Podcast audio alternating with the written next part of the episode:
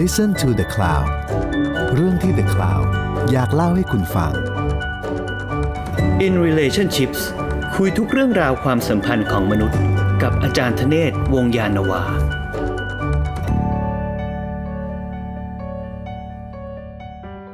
ขอต้อนรับเข้าสู่รายการ In Relationship นะครับ ผมช้างน้อยกุญชรนายุทธยานะครับ ผมอยู่กับอาจารย์ธเนศครับ สวัสดีครับ สวัสดีครับ ช่วงนี้เราพูดถึงเรื่องเวลานะครับอาจารย์ ซึ่ง ในตอนนี้เราก็จะพูดเรื่องเวลากับการทำงานนะครับ ซึ่งก็เป็นเรื่องที่หลาย ๆ คนน่าจะอยากรู้นะครับ ว่าเฮ้ยจริง ๆ แล้ว การทำงานนี่มันควรจะมีความยืดหยุ่นขนาดไหน เชิญครับอาจารย์ครับอันแรกเลยนะ ผมจะถามช้างผมคิดว่าเราทุกคนในที่เนี้ยจะรู้สิ่งถึงอันนึงก็คือว่า เราต้องเป็นคนขยัน อืมครับ ทำไมเราต้องขยัน ผมว่าเราถูกปลูกฝังมาอืมทำไมทำไมมันถึงต้องปลูกฝังแบบเอาถ้าเอาเป็นค่านิยมตอนเด็ก อืมก็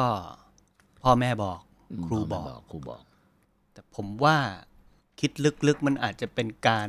ไอ้นี่ป่ะฮะ maximize profit ป่ะอืมเวลาที่มีอยู่อย่างจำกัดทำไงให้มัน maximize profit ได้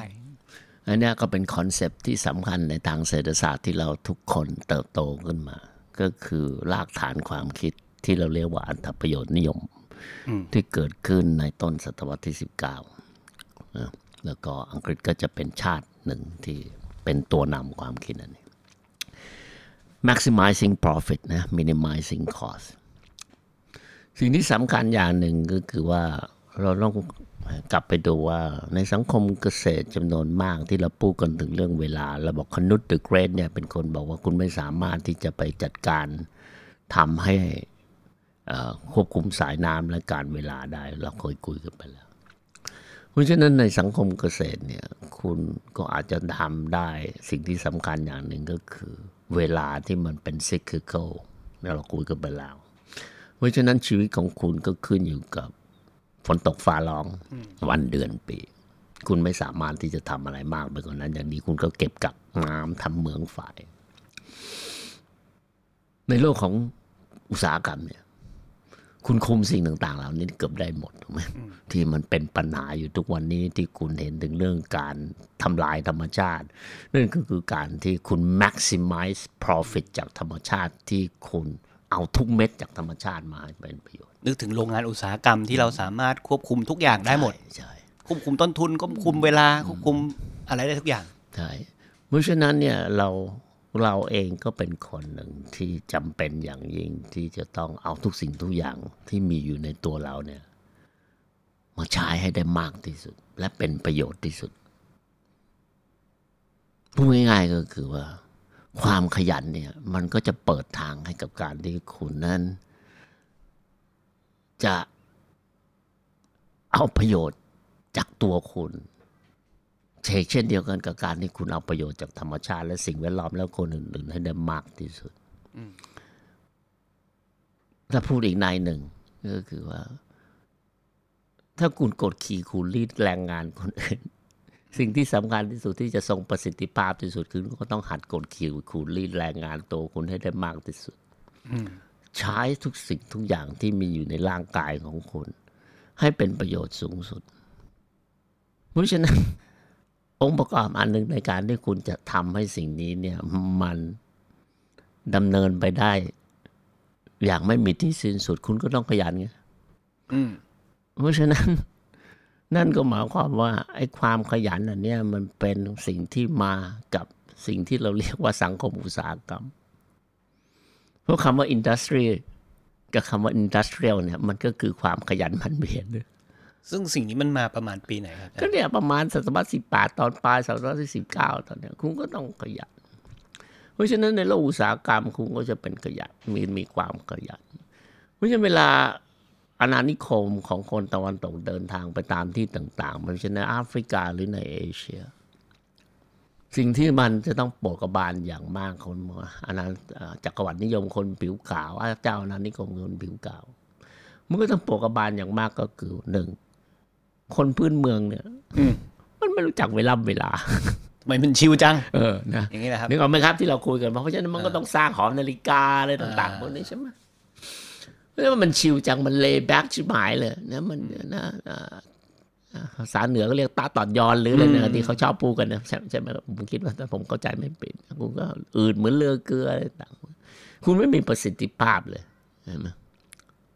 นั่นก็คือการที่คุณนั้นไม่ industrial อืมคุณไม่ขยันขันแข็งความขยันเยอะจะกลายมาเป็นเครื่องมือสำคัญมากในการที่เจ้าอาณานิคมคนผิวขาว ก็จะมาบอกกับคนพื้นเมืองว่า เฮ้ย ช้าง เอ็งนี่มันขี้เกียจดีว่ะอืมเห็นไหมตรงกันข้ามกับขยันก็ขี้เกียจเพราะฉะนั้นเอ็งก็ต้องหัดขยัน ขยันเพื่ออะไรก็ขยันก็อย่างที่ผมบอกมาก็คือคุณก็จะต้องทำงานให้ได้ทุกเม็ด ทีนี้ไอ้ช่วงเวลาอันนี้นี่เองนะครับ มันก็เป็นช่วงเวลาที่สำคัญที่พอในปลายศตวรรษที่สิบแปดไอ้สิบเก้าทษทีนะครับ ความขยันได้กลายมาเป็นจริยธรรมอันดีงามของชีวิตและการทำงานของระบบอุตสาหกรรม จนทำให้พอปอนะครับลาฟเกอร์นะครับ ซึ่งก็เขียนหนังสือที่ชื่อว่า The Right to be Lazy สิทธิที่จะขี้เกียจในปี 1883 ขึ้นมานะครับ แน่นอน ผมไม่คิดว่ามี HR คนไหน หรือ Management คนไหนนะครับแนะนำให้คุณอ่านหนังสือเล่มนี้นะครับในหนังสือนี้มันว่าไงครับนะครับ ก็คือมันก็คุณทำไมคุณจะต้องขยันมันก็ตรงกันข้ามก็คือสิ่งที่คุณก็ควรจะไม่จำเป็น เพราะนั่นคือการที่คุณก็จะเปิดทางให้กับการที่ชีวิตคุณก็ถูกขุดรีดโดยตัวคุณเองโดยไม่ใช่ระบบด้วย ทีนี้ภาวะอันเนี้ยมันก็จะเป็นสภาวะที่เรานั้นจะแสวงหาประโยชน์จากตัวเราเองอยู่ตลอดเวลาพูดง่ายๆก็คือ เราก็พร้อมเสมอที่จะทำงาน เกินค่าตัวของเราอืมพวกฟรีแลนซ์เนี่ยพวก creative worker เขาก็จะมีการพูดกันว่าโดยทั่วๆไปแล้วเนี่ยนะครับ ปีหนึ่งเนี่ยนะครับ พวกนี้จะสูญเสียเงินไปประมาณ อาจจะประมาณสักเจ็ดพันดอลลาร์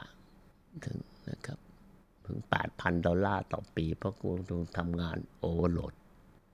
อืมจากการที่คุณเป็นฟรีแลนซ์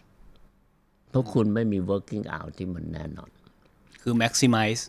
ก็ก็ก็ทั้งทั้งก็คือรับรับรับรับงานมาเยอะๆ เพื่อให้ได้เออแต่เงินเยอะพูดง่ายๆก็คือคุณขาดทุนปีหนึ่งประมาณเจ็ดพันถึงแปดพันดอลลาร์หมายถึงขาดขาดทุนสุขภาพค่าตัวของคุณ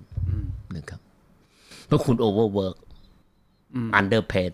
เห็นไหมคุณทำงานมากเกินไปรายได้คุณน้อยลง เพราะฉะนั้นเนี่ย เราทุกคนนั้นเนี่ยนะครับในโลกแบบเนี้ยเส้นทางของการทำงานเกินขีดความสามารถของตัวเองเนี่ยนะครับเกินชั่วโมงตนเอง มันจะยิ่งมีความชัดเจนมากยิ่งขึ้น เมื่อคุณมีสิ่งที่เราเรียกว่า flexible hour อืมนะครับ ผมคิดว่าอ่าช้างคงพอจำได้นะครับ โทรศัพท์แบล็คเบอรี่จำได้นะ โทรศัพท์แบล็คเบอรี่เนี่ยมันเป็นโทรศัพท์ที่น่าสนใจมาก เพราะว่ามันจะเป็นโทรศัพท์ที่จริง ๆ แล้วมันมีไว้ควบคุมพนักงานเหรอครับใช่ไหมนี่ไม่รู้เลยที่คุณจะเปิดเมลเมื่อไหร่คุณจะตอบเมลอะไรแล้วมันเดี๋ยวนี้คุณรู้ไหมอ่านแล้วเมลอ่านแล้วไม่ได้อ่านแล้วต่างๆพวกนี้นี่คือสิ่งที่สำคัญมากที่ทำให้มนุษย์ในโลกที่อยู่ภายใต้ดิจิทัลเทคโนโลยีเนี่ยฮะกลายเป็นคนที่ เอาออฟฟิศงานและทุกสิ่งทุกอย่างติดตัวไปด้วยตลอดเวลา ก็คือในมือถือคุณนั่นแหละ มันเริ่มจาก BlackBerry อะครับอาจารมันย์เริ่มประมาณว่ามันแต่ก่จอนมันริงๆคอนเซ็ปต์วันนี้มันเป็นเริ่มเริ่มสิ่งที่มีมานานแล้วในความพยายามที่จะควบคุม ซึ่งเอ่อเดี๋ยวผมคิดว่าเราคุยกันไปนะครับ คงจะคุยกันไปเรื่อยๆนะครับแล้วก็อันนี้ก็เป็นแบบคล้ายๆเกรินนำว่า ในความสิ่งที่มันสำคัญก็คือว่าพอเข้ามาสังคมอุตสาหกรรมมันก็ไม่แตกต่างจากสังคมอื่นๆ ในแง่ที่ว่ามันต้องควบคุม อืม ประสิทธิภาพของการใช้แรงงานของผู้คนในสังคมอุตสาหกรรม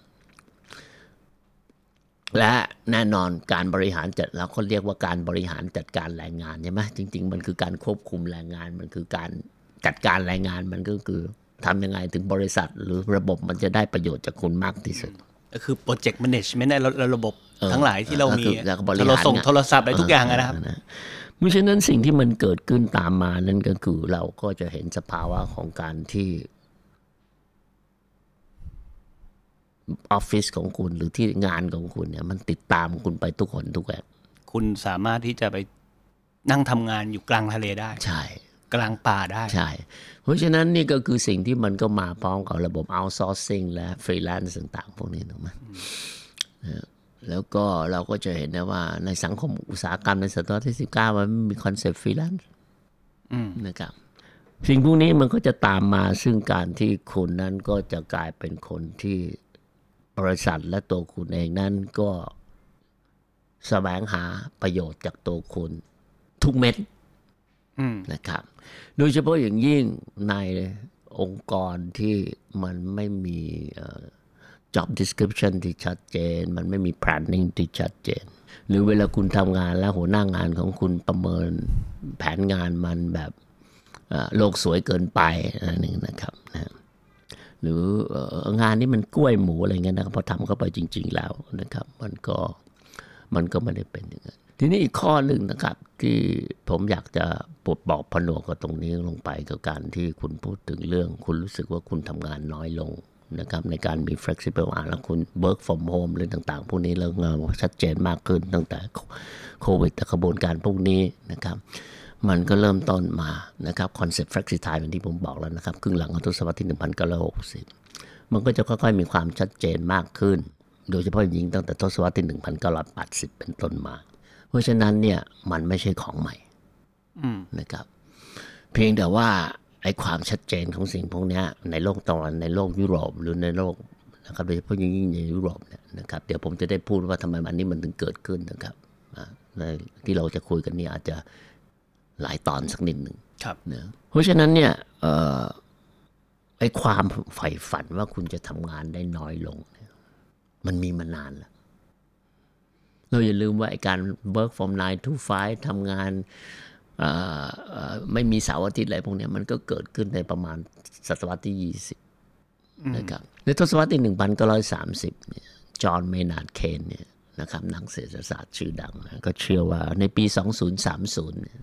ทศวรรษที่20ซึ่งใกล้จะถึงแล้ว ก็คือใกล้จะถึงก็คือเขาพูดว่ามันร้อยปีที่แล้วนะครับครับก็คนควรจะทำงานอาทิตย์หนึ่งประมาณ15วัน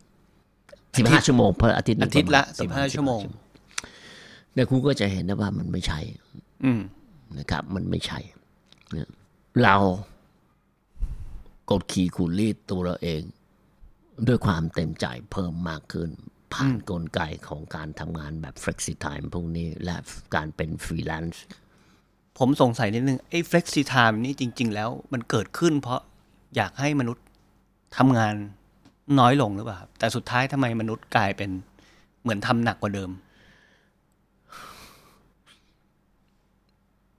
ไอเดียเนี่ยครับ มันก็ต้องย้อนกลับไปสู่ประวัติศาสตร์ของการทำงานของโลกตะวันตกนิดหนึ่งก็คือเราคงพอกันจำได้ที่เราพูดกันถึงเรื่องเซ็กส์ครับว่า คนชนชั้นล่างหรือคนชนชั้นต่ำที่มันอพยพเข้ามาอยู่ในเมืองครับผมว่าก็นะครับถ้าใครฟังมาตั้งแต่ต้นแล้ว เป็นเป็นเป็นเป็นปีมาแล้วนะอ่าอ่าแล้วเสร็จแล้วพวกนี้ก็มาอยู่ด้วยกันใช่ไหมเพราะว่าคุณไม่มีพ่อแม่มาคอยดูแล คุณเหมือนเด็กหอที่เข้ามาอยู่ในกรุงเทพแล้วก็เช่าหออยู่ด้วยกันแล้วพ่อแม่ไม่ตามมาอะไรต่างๆพวกนี้ฝรั่งก็จะเรียกว่า living in sin ใช่ไหมนะครับเพราะว่าคุณไม่ได้แต่งงานคุณก็อ่าอ่านอนด้วยกันโดย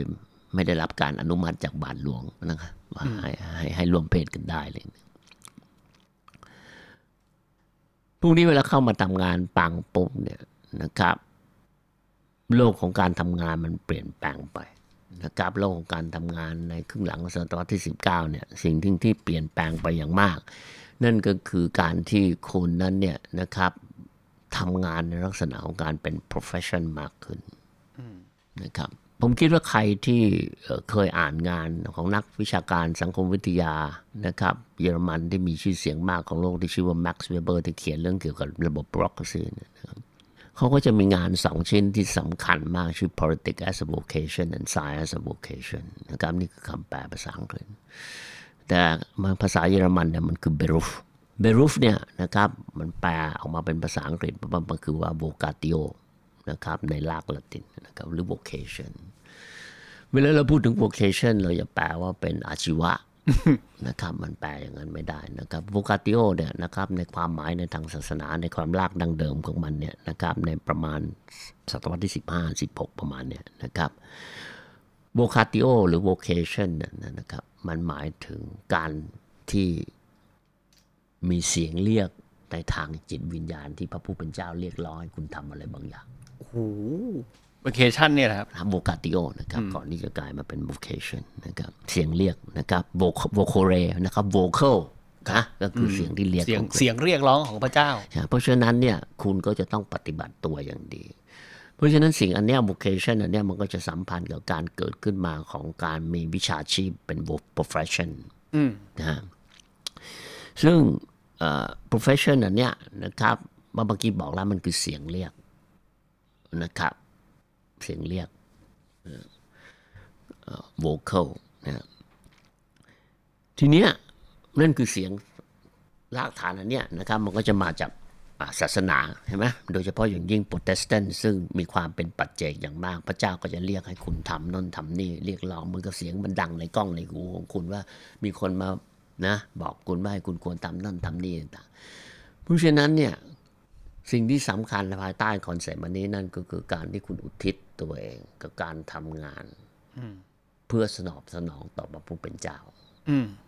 แล้วพอเข้ามาในโลกของระบบอุตสาหกรรม และบริษัทต่างๆ ทุนนิยมเนี่ย มันเป็นการที่คุณนั้น อุทิศตัวคุณเองให้กับบริษัท อืมเปลี่ยนนะครับเปลี่ยนนะฮะย้ายความสนใจย้ายย้ายย้ายจากพระเจ้าเป็นย้ายบริษัท ย้ายย้ายผู้ปกครองใหม่เออนะครับ ย้ายผู้ปกครองใหม่นะค รับเพราะฉะนั้นเนี่ย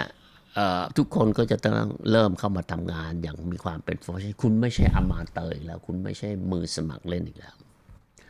ซึ่งส่วนอันเนี้ยมันจะเป็นส่วนที่สำคัญอยู่กับการเจริญเติบโตของคนชนชั้นล่างที่ไต่เต้าขึ้นมาเป็นคนชนชั้นกลาง เพราะว่าความเป็น amateur นั้นเนี่ยคือความสามารถพิเศษของคนชนชั้นสูงที่ทำอะไรบางอย่างเหมือนสมัครเล่น แต่ไม่ใช่ profession แต่เขาทำได้ดี อันนี้คือคำว่า amateur ป่ะ amateur amateur อมาเนี่ย amateur เนี่ย amateur เออ amateur นะครับที่แปลว่ามือสมัครเล่นนะครับ อันนี้มันก็จะต้องไปคู่กัน เพราะฉะนั้นมันก็หมายความว่าไอ้ชนชั้นสูงที่เป็นมือสมัครเล่นเนี่ยมันไม่ใช่ของแท้ กูเนี่ยเป็น profession เป็น vocation ของจริง พวกเอ็งมันเป็นมือสมัครเล่น เอ็งไม่ลึกนะเราจะได้ยินคอนเซปต์อันนี้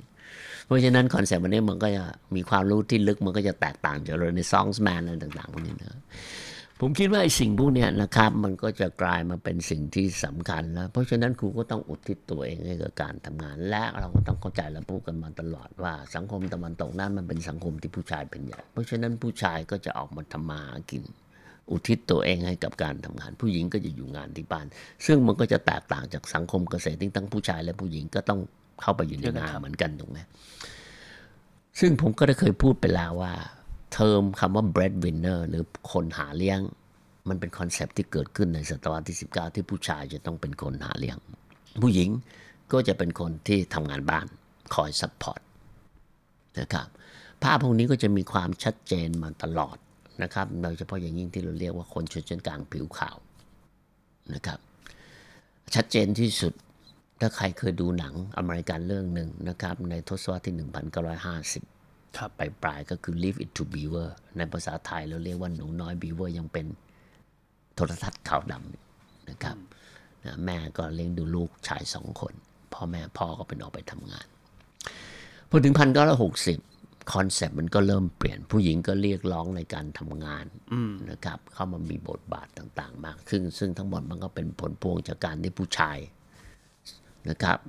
ตั้งแต่สงครามโลกครั้งที่หนึ่งแล้ว และสงครามโลกที่สองผู้ชายนั้นไปตายในสนามรบไปทำสงครามผู้ชายน้อยลง ผู้ชายก็จะผู้หญิงก็ต้องดูแลก็อ่าต้องดูแลจัดการกิจการต่าง ๆ แม้กระทั่งในสังคมในในโรงงานอุตสาหกรรมนะครับ ผู้หญิงก็จะต้องมีส่วนเข้ามาเพราะว่าผู้ชายส่วนหนึ่งไปทำงานนะครับ ซึ่งเราเคยพูดกันแล้วเรื่องนี้ว่าผู้ชายมันตายไปเยอะมากในสงครามโลกครั้งที่หนึ่งนะครับแล้วมันก็นำไปสู่การ decline ของคอนเซปต์ gentleman นะครับในสงหลังจากสงครามโลกครั้งที่หนึ่งเป็นต้นมานะครับเพราะว่าผู้ชายไปตายเยอะ แล้วก็มันรู้สึกว่ามันไม่คุ้มเป็น gentleman แล้วไปตายในสนามเพลาะเนี่ยนะครับใครดูเอาเด All Quiet in the Western Front เนี่ยนะครับที่หนัง Netflix เลยที่โด่งดังแล้วก็ทำมาหลายตอนแล้วเนี่ยนะครับเออถ้าอ่าเป็นนิยายเนี่ยนะครับก็ทำทำเป็นหนังมาหลายขหลายครั้งแล้วเราก็จะเห็นภาพพวกนี้พอพันก็แล้วหกสิบนะครับผู้หญิงก็ ชัดเจนมากขึ้นก็เริ่มเข้ามาในกิจการในการทำงาน แต่แน่นอนเราก็คงทราบดีว่าผู้หญิงไม่ได้รับการตอบแทนค่าแรงต่างๆพวกนี้มากขึ้นนะครับผู้ผู้หญิงมีได้ค่าจ้างแรงงานที่ต่ำกว่าผู้ชาย ในขณะเดียวกันแล้วเนี่ย ผู้หญิงชนชั้นกลางผิวขาวมันถูกเรียกร้องให้ว่าคุณต้องเป็นแม่ที่ดี ซึ่งมันก็เป็นอุดมการการเป็นแม่ที่ดี ผู้ชายก็อยู่ข้างนอกผู้หญิงก็เลี้ยงดูเลี้ยงดูลูกอะไรต่างๆพวกนี้นะครับ ทีนี้คุณจะทำยังไงถ้าคุณท้อง อืมทำไงถ้าคุณท้อง งานก็ต้องทำลูกก็ต้องเลี้ยง ถูกต้อง เพราะฉะนั้นสิ่งที่มันเกิดขึ้นก็คือด้วยกระแสของเฟมินิสต์ต่าง ๆ พวกนี้มันก็จึงนำไปสู่คอนเซปต์เรื่องการมีทำงานที่ยืดหยุ่นเลือกเวลาทำงาน ลาได้ อะไรต่างๆเลือกเวลาทำงานพวกได้นะครับนะอันนั้นก็เป็นคำตอบที่เราจะเห็นภาพมันนี้ว่าผู้หญิงเนี่ยเป็นตัวจักรที่สำคัญมาก ในการเรียกร้องสิ่งพวกนี้ซึ่งมันไม่ได้เพิ่งเกิดขึ้นนะครับ มันเกิดขึ้นมาตั้งแต่ปลายศตวรรษที่ 19 แล้วผู้หญิงนี่มีบทบาทอย่างมากนะครับเพราะฉะนั้นคอนเซ็ปต์ flexi time นั้นก็ตอบโจทย์ในการที่คุณจะมี labor force โดยเฉพาะอย่างยิ่งผู้หญิงที่มีทำงานนะครับ ไม่ได้เป็น full time ถึงเป็น full time คุณก็มีเวลาที่ยืดหยุ่น เพราะคุณต้องกลับไปเลี้ยงดูลูกด้วย เพราะว่าถ้าลูกไม่ดี คุณก็จะส่งผลกระทบต่อพ่อด้วยถูกปะอืม เพราะฉะนั้นก็เห็นชัดเจนใช่ไหม work life balance อืม โอเคนะครับครับ ก็อาจารย์ทำการพูดถึงเรื่องเวลากับการทำงานนะก็จริงๆ ถ้าเชื่อมโยงกับเรื่องปัจจุบันที่เราอินกันอยู่ก็คือเรื่อง work work life balance อาจารย์ก็เปิดหัวว่า เออทำไมเราต้องขยัน ซึ่ง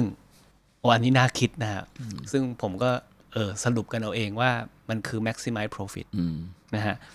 กดคีย์คือคุณรีดตัวเองให้ได้คูณมากรีดตัวเองนะครับซึ่งผมก็ตั้งคำถามว่าว่า เออไอ้วิธีคิดแบบ flexible time เนี่ยมันมันทำให้มนุษย์สบายขึ้นนะแต่จริง ๆ แล้ว เดี๋ยวเราก็คงคิดว่าเราตอนต่อๆไป เราจะได้พูดกันมากขึ้นครับะในเรื่องบางพวกคนก็แบบอาจจะขูดรีดตัวเองมากเกินไปนะครับแล้วก็อาจารย์ก็เล่าถึงเอ่อ ที่มาที่ไปว่าเออการทำงานนี่มันเริ่มมาจากอะไรตอนไหนครับ ก็ซึ่งจริง ๆ ตอนนี้น่าจะได้อีกหลายตอนในประเด็นนี้นะครับ ก็ใครที่สนใจเรื่องนี้ ผมคิดว่าเป็นประเด็นที่น่าสนใจนะครับหลาย ๆ ออฟฟิศเอ่อยังเกิดการถกเถียงกันนะครับ ว่าการทำงานมันควรจะเป็นรูปแบบไหนอย่างไร ใครที่สนใจเรื่องนี้ก็ติดตามได้ในรายการนี้นะครับ ผมช้างน้อยกุญชรนัทยากับอาจารย์ธเนศวงศ์ยานวัฒน์ ขอลาไปก่อนครับ ขอบคุณครับ สวัสดีครับครับ ติดตามเรื่องราวดีๆ และรายการอื่นๆจาก The Cloud ได้ที่ readthecloud.co หรือแอปพลิเคชันสำหรับฟังพอดแคสต์ต่างๆ